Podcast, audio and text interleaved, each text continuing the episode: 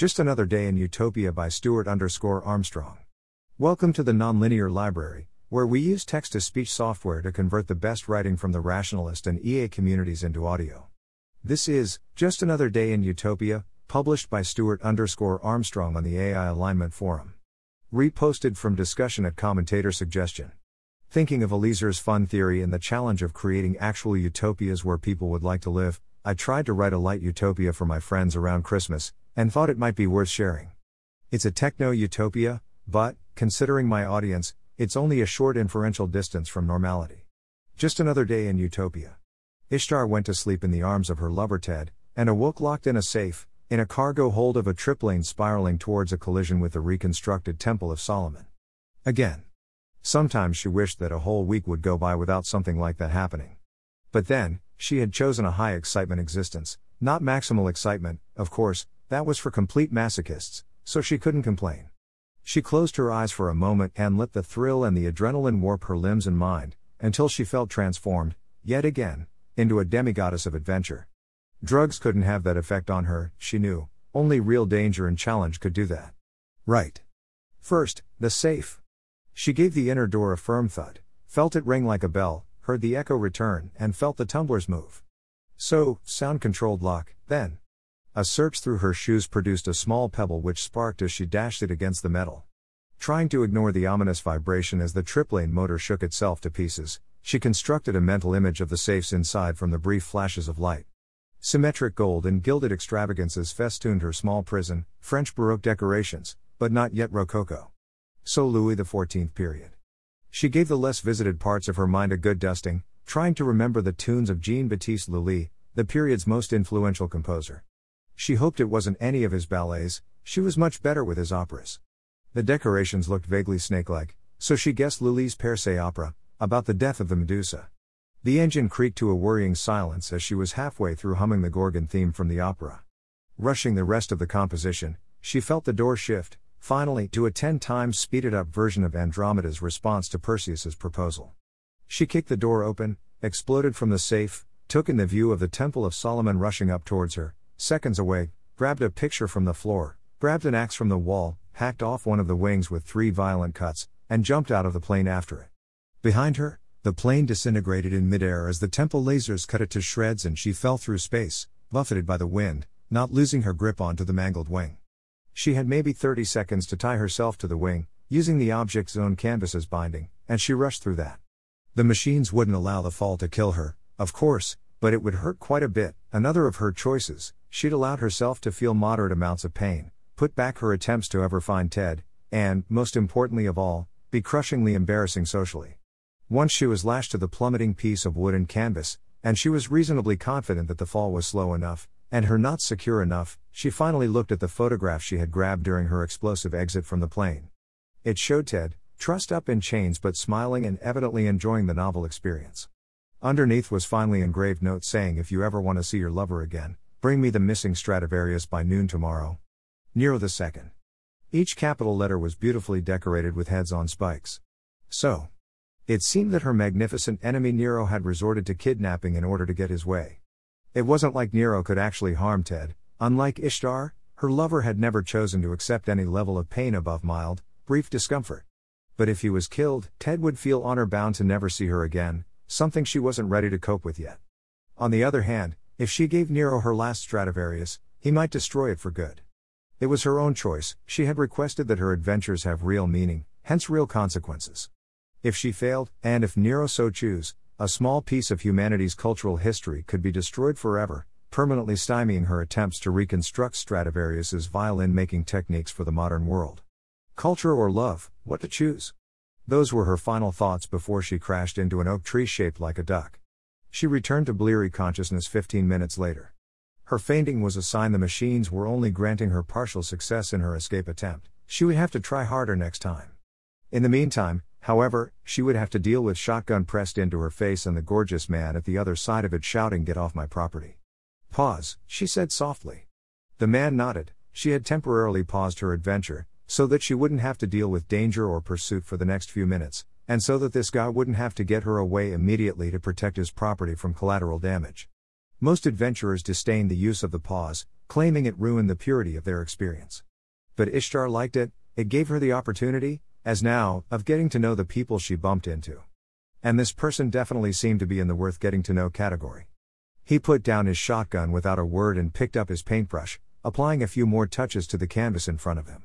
After disengaging herself from both the mangled wing and the duck shaped tree, she'd have a dramatic scar from that crash. If she chose to, she worked her way round to what he was painting. It was a rather good neo impressionistic canvas of her, unconscious in the tree, pieces of torn canvas around her, framed by broken branches and a convenient setting moon. Even with his main subject out of the frame, as it were, he still seemed intent on finishing his painting. Why did you splice your tree's genes to make it look like a duck? She asked, when the silence had gone on, in her estimation, for ten times as long as it should have. He had done a pretty good job with that oak, in fact, the feathers and the features were clear and distinct amongst the wood, or had been, until someone had crashed a triplane wing into the middle of it. I didn't, he said. That's normal oak, I just trim and tie it. But she looked at it again in astonishment. The amount of work involved to get that detail from natural wood was beyond belief.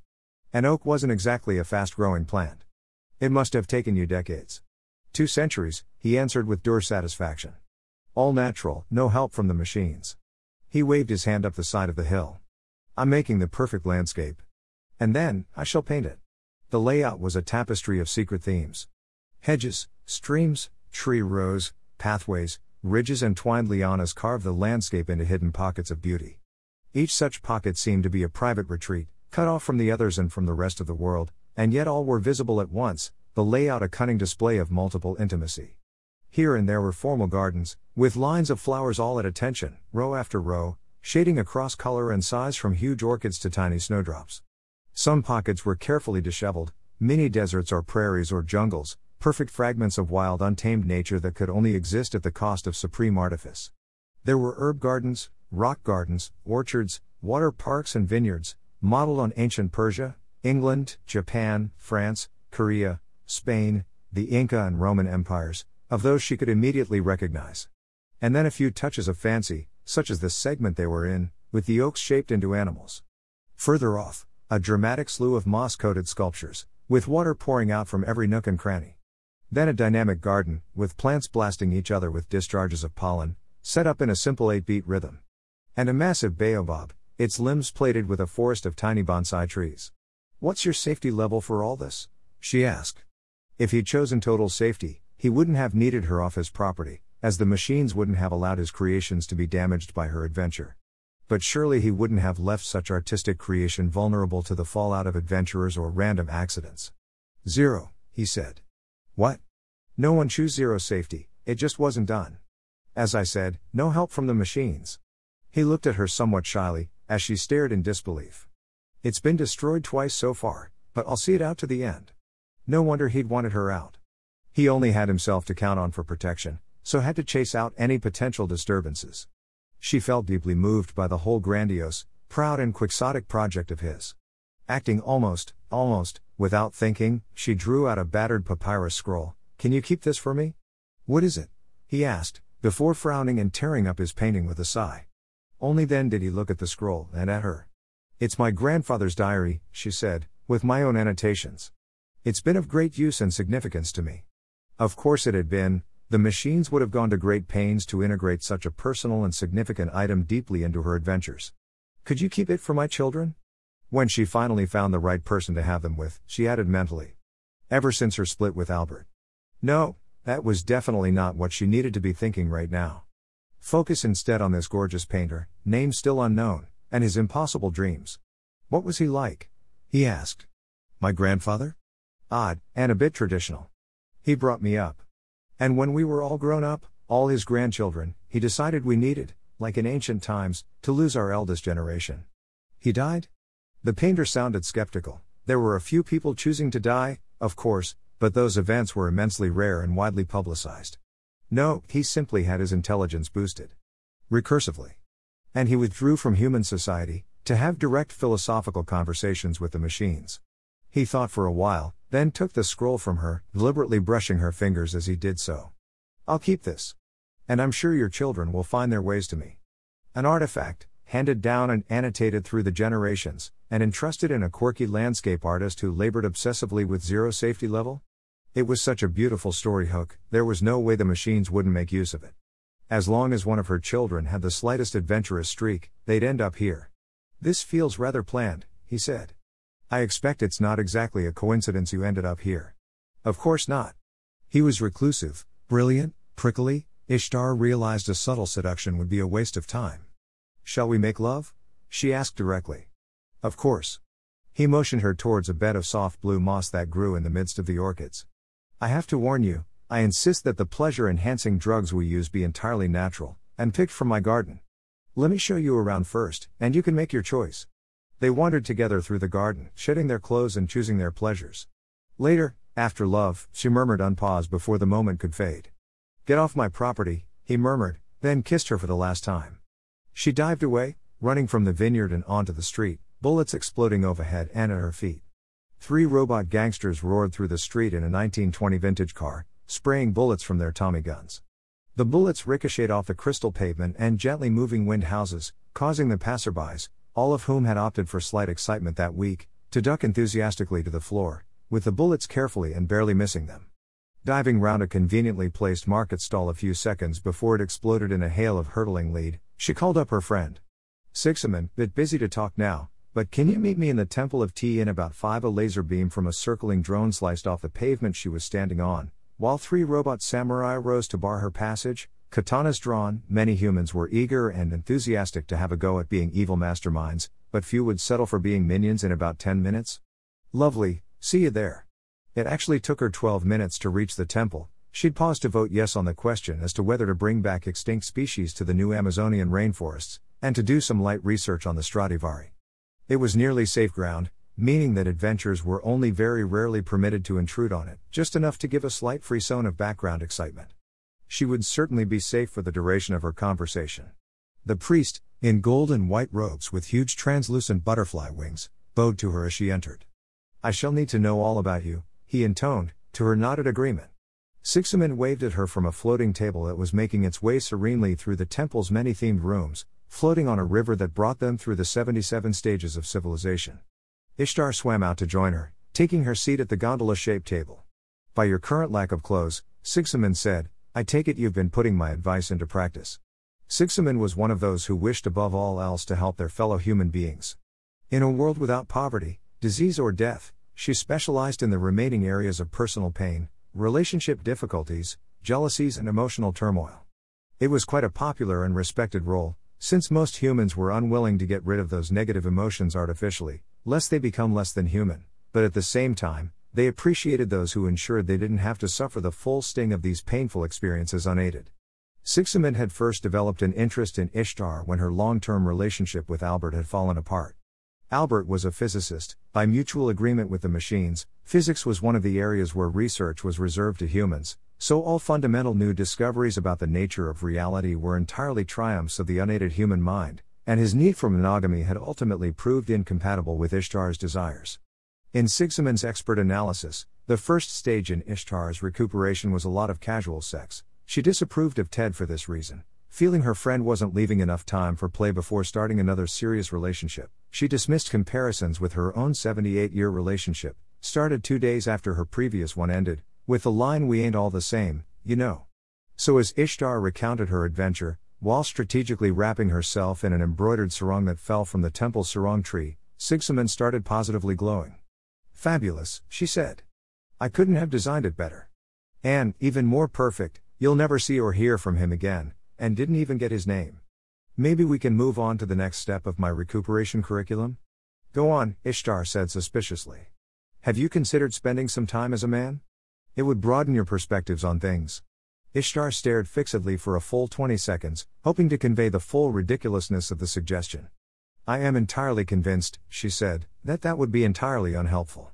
As someone who has been mending people's psyches for 107 years, and who has access to your full psychological profile and detailed recordings of your activities and emotions for the last decade, let me say that I am entirely convinced that it would be entirely helpful.